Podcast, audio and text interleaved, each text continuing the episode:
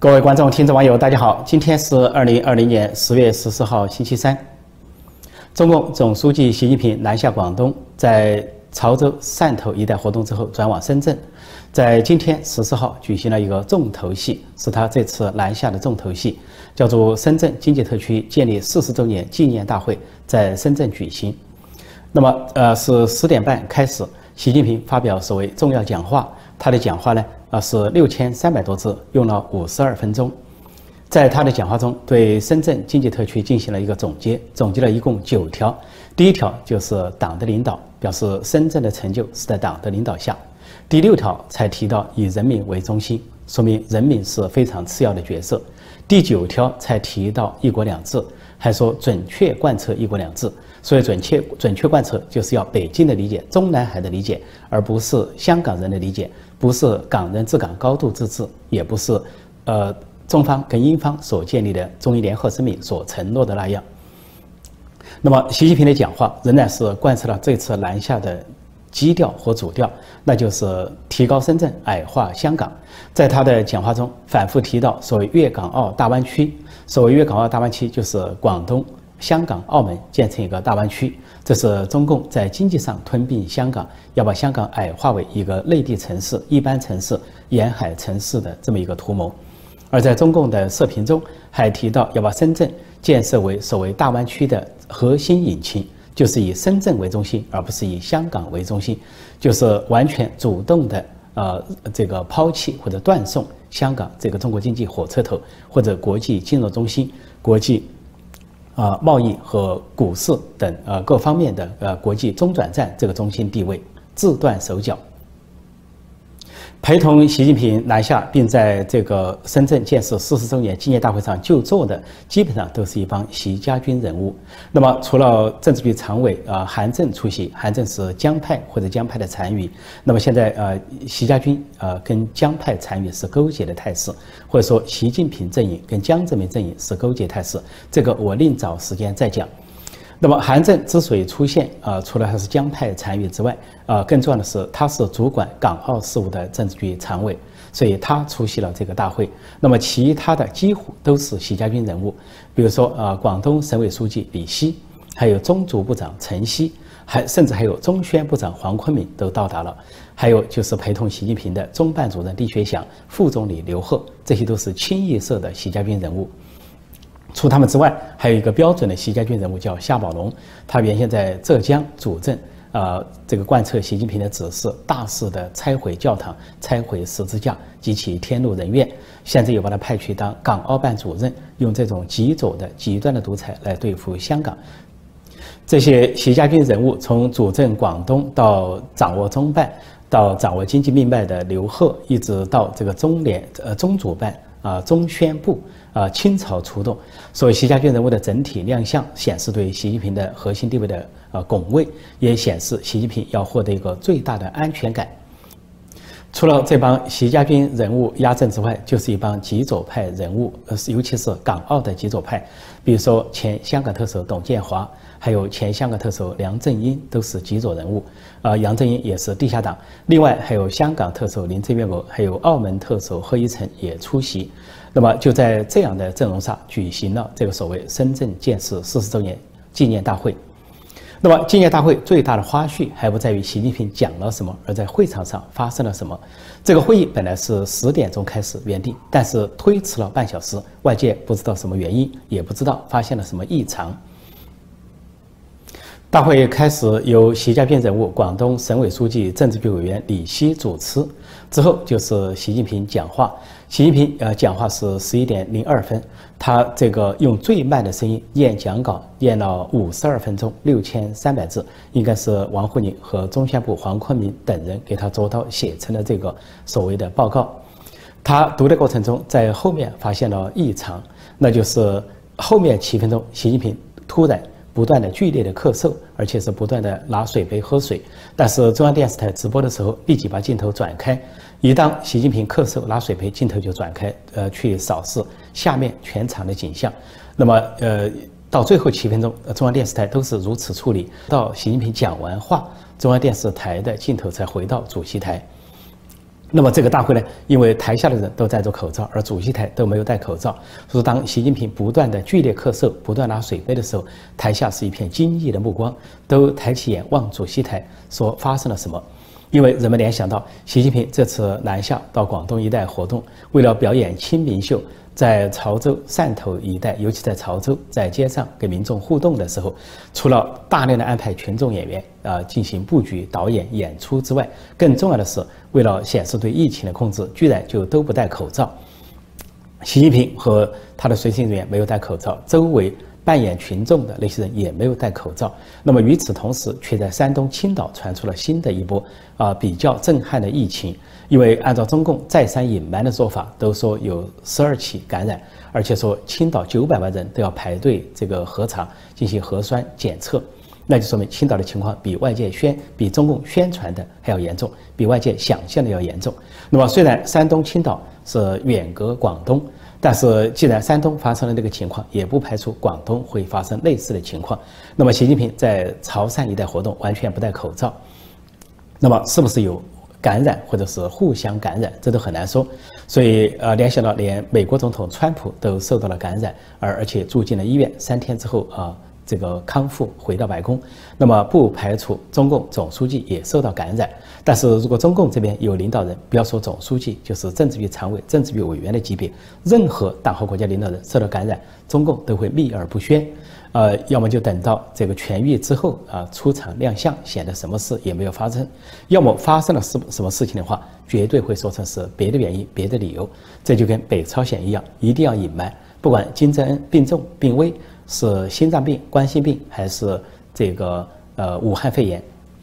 中国大瘟疫中招，他都不会说。因为说出来是丢面子的事情，似乎自己防御抗疫不力。同样，中共就更不会说，因为这个大瘟疫来自于中国，来自于武汉，所以中共是讳莫如深。而习近平平时读报告就是非常缓慢的口气，来为自己这个啊运气或者是加持精神。那么这次在深圳这个纪念大会上，他读的口气尤其的缓慢，比平时更为缓慢。大家记忆犹新，前不久在北京的一次报告中，由于他读话太缓慢，以至于台下没有反应。啊，比如说他读到说“为武汉的热干面加油”，这本来是一句带有幽默色彩的，这个撰稿者给他写的带有幽默色彩的，或者说具有一个鼓舞气息的这么一句话，居然被他读的是有气有气无力、死去活来。实际上他自己都不知道，他读到那句应该要振奋人心的话，应该要极力掌声的话。所以当他读到那句，为武汉的热干面加油的时候，有气无力、死去活来。结果他认为台下该鼓掌，台下却是一片沉寂。他就停下来，把台下看了一眼，或者环顾一遍，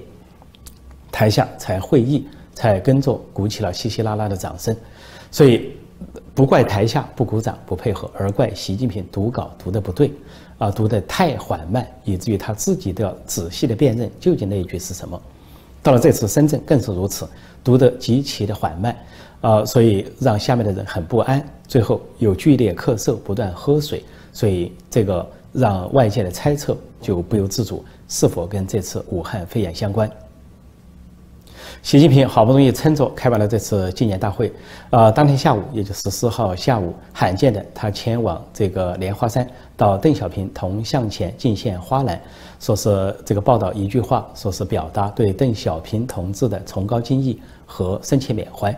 实际上，这个动作不同寻常，因为在习近平上任之初，二零一二年底的时候。他是到莲花山向邓小平铜像啊献花并纪念。那个时候，他摆出一副萧规曹随的架势，就追随前任的胡锦涛或更前任的一些总书记的做法。那么就说表面上还要坚持改革开放，但是随后他的思想就发生了变化。本身他极左，然后又在王沪宁等极左人物的鼓捣下，啊，就来了一个开倒车啊，走回头路，倒行逆施，往越过邓小平时代，一直退到毛泽东时代，退到文革。这就是过去执政八年他的一个整个的路径，一个路线图。所以在两年前，二零一八年那次改革开放四十周年，他也到深圳和广东一带转悠。那个时候罕见的，不仅没有去莲花山，呃，这个给邓小平雕像、这个塑像这个去献花篮，而且还有三个显著的不同。当时二零一八年，啊，他在广东前后转悠了差不多一个月。啊，所谓纪念改革开放四十周年，但是他在一个月中开始对“改革开放”四个字只字不提，一直到临走前才提到改革开放，是在海内外舆论的压力下提到改革开放。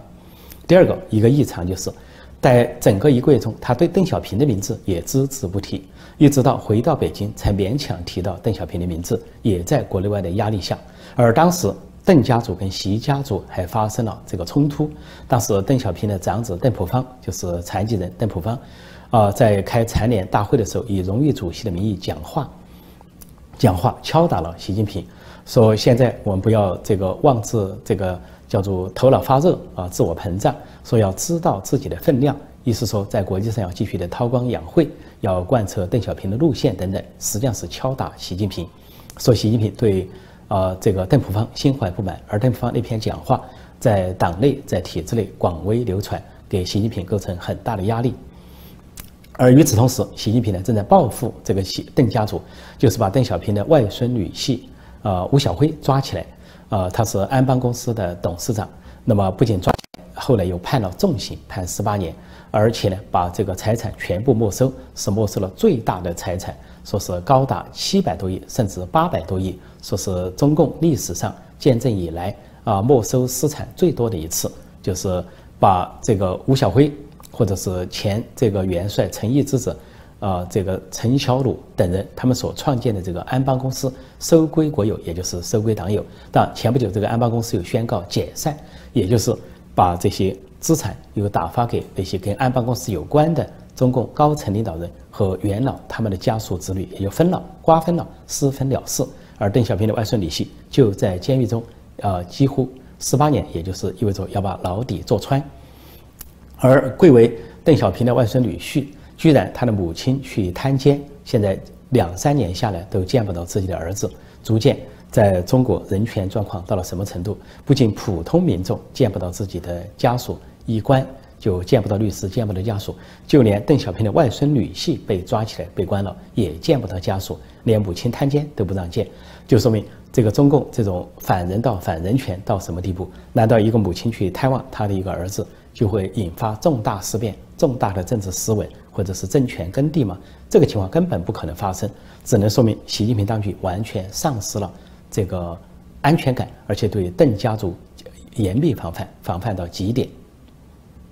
而在两年前，二零一八年，呃，改革开放四十周年那次，习近平到广东、到深圳，还上演了两出剧剧情微妙的呃这个戏剧，那就是这个在广东蛇口，呃，深圳蛇口有一个所谓改革开放纪念馆，在纪念馆的门口先是摆了邓小平的雕像，那么在那个月的时候，呃，习近平一来就把他这个雕像移开，换成了习近平的所谓京剧指示啊，刻成一个牌子啊，放在那里。那么外界就议论纷纷，说是用习代替邓，用习路线代替邓路线，用习家族代替邓家族，在外界的纷纷议论纷纷和压力下，结果到了一个月，呃，习近平临走之前，那个纪念馆又换了回来，又把习近平的这个京剧或者指示或者讲话这个牌子拿下来，又换成了邓小平的雕像。说那次的几个变化显示了习近平在那次不提改革开放，不提邓小平。在党内所遭遇的挫折，最后还不得不提了邓小平，不得不提了改革开放，以稳住党内，稳住他自己的权威。那么这回两年之后他来了，那么这回他倒是提到改革开放了，但是显然，呃，经过呃所谓中南海语言包装师王沪宁的加工，这个改革开放绝不是原先的含义，绝不是邓小平时代的含义，因为习近平提到的改革开放意味着内循环，意味着自力更生，也就是闭关锁国。所谓自主创新这些说法都是闭关锁国，所以这个改革开放在邓呃在习近平时代已经发生了深刻的变化。我就说，当王沪宁在讲改革的时候，他的意思是在讲文革；他在讲改革开放的时候，实际上在讲文革封闭，讲闭关锁国。这就是打改革开放的旗帜，走闭关锁国的老路。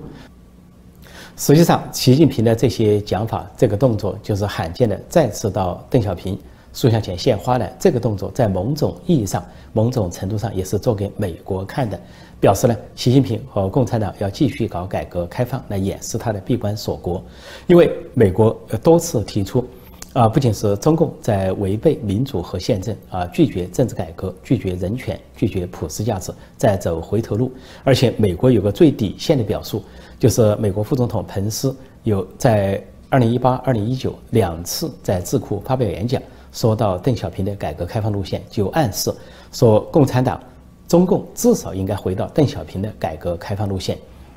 也就是说，习近平连邓小平都背叛了。连改革开放都背叛了，而回到了毛世道，回到了文革时代，回到回到了闭关锁国。目前，美国大选就是今年度的总统大选和国会大选进入了最后关头，进入了最紧张的时刻，只剩下两三个星期。所以，习近平这个时候在中国做出一种姿态，实际上是在向美国、向美国两党放风，向民主党也向共和党、向拜登阵营也向川普阵营放风，表示习近平和共产党仍然在坚持邓小平的那一套，也就是改革开放，试图说在一党专政下要让美国放心。说没有忘记改革开放，但是对习近平、王沪宁这些人来说，仅仅是做个姿态，他并没有改革开放的内涵，因为他们的本质不会改变，这种本质就是两个极：极左路线和极端独裁。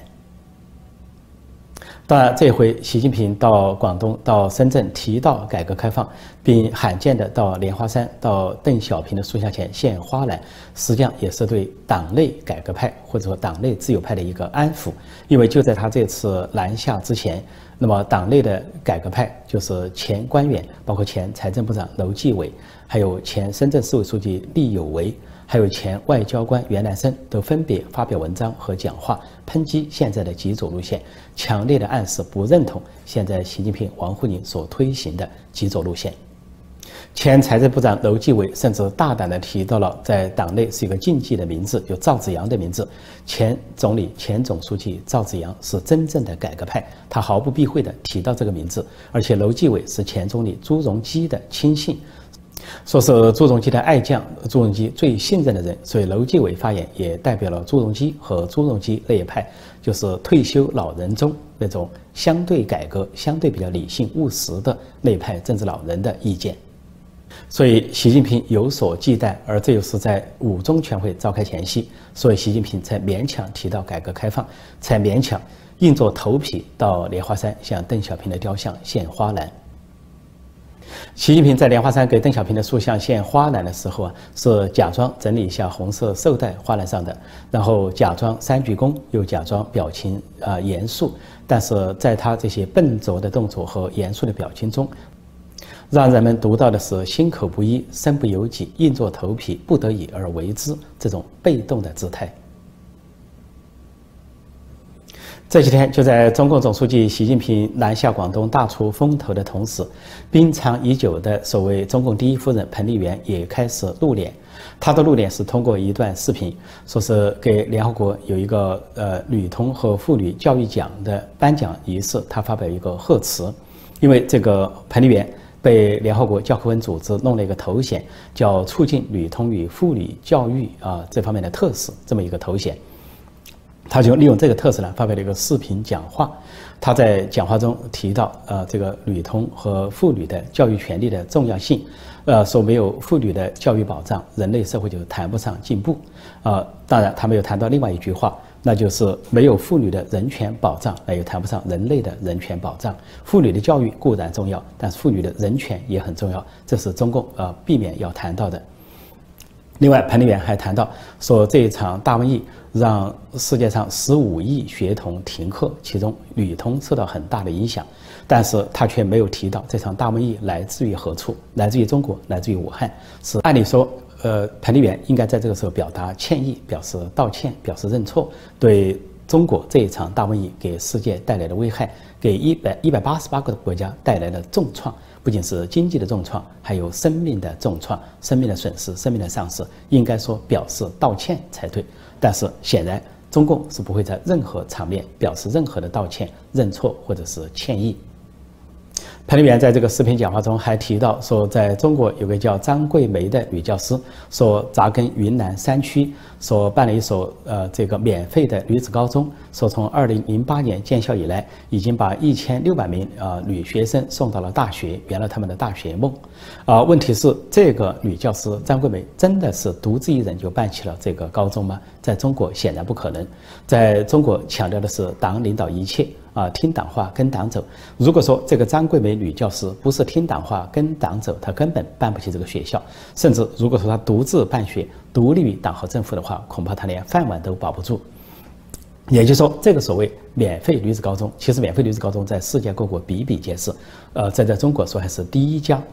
第一家免费女子高中，其实背后也有党的背景、政府的背景，只是假装向国际社会说成是好像中国民间人士的行为。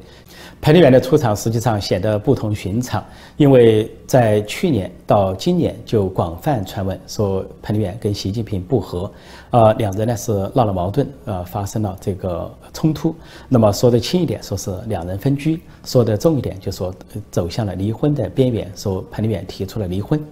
那么其中有很多的传闻，包括说，不仅彭丽媛跟习近平不和，他彭丽媛的女儿，习近平的女儿习明泽也跟习近平不和。最重要的是，彭丽媛跟习明泽看不惯习近平搞这个极左路线，尤其是砸烂中美关系，所以他的女儿就不能够忍受在中南海那种被监禁的生活，要求重新回到美国。因此，据传闻，也据哈佛大学相关人士的证实，说在去年底或者今年初。这个已经在早先早几年已经在哈佛大学毕业的习明泽，又重新回到了美国，回到了波士顿地区。他怀念那个跟哈佛大学相关的那一块地区，剑桥地区。他回到那一带在生活。至于生活状态如何，外界也不得而知。当然，他作为中共啊最高人物的女儿，呃，另一方面也受到了呃美国安全方面的保护，或者说暗中保护。而彭丽媛和女儿习明泽不仅跟习近平在政治上不和，更重要的是，呃，彭丽媛本身信佛，有大量的呃照片和视频显示，她是去这个佛庙礼佛，啊，就包括呃前几年，二零一四年，她到了西安大雁塔这个佛寺去礼佛，那是一个情人节，呃，她是去选择去拜佛。习近平可以对彭丽媛说：“你是共产党员，应该是无神论者，不应该信佛。”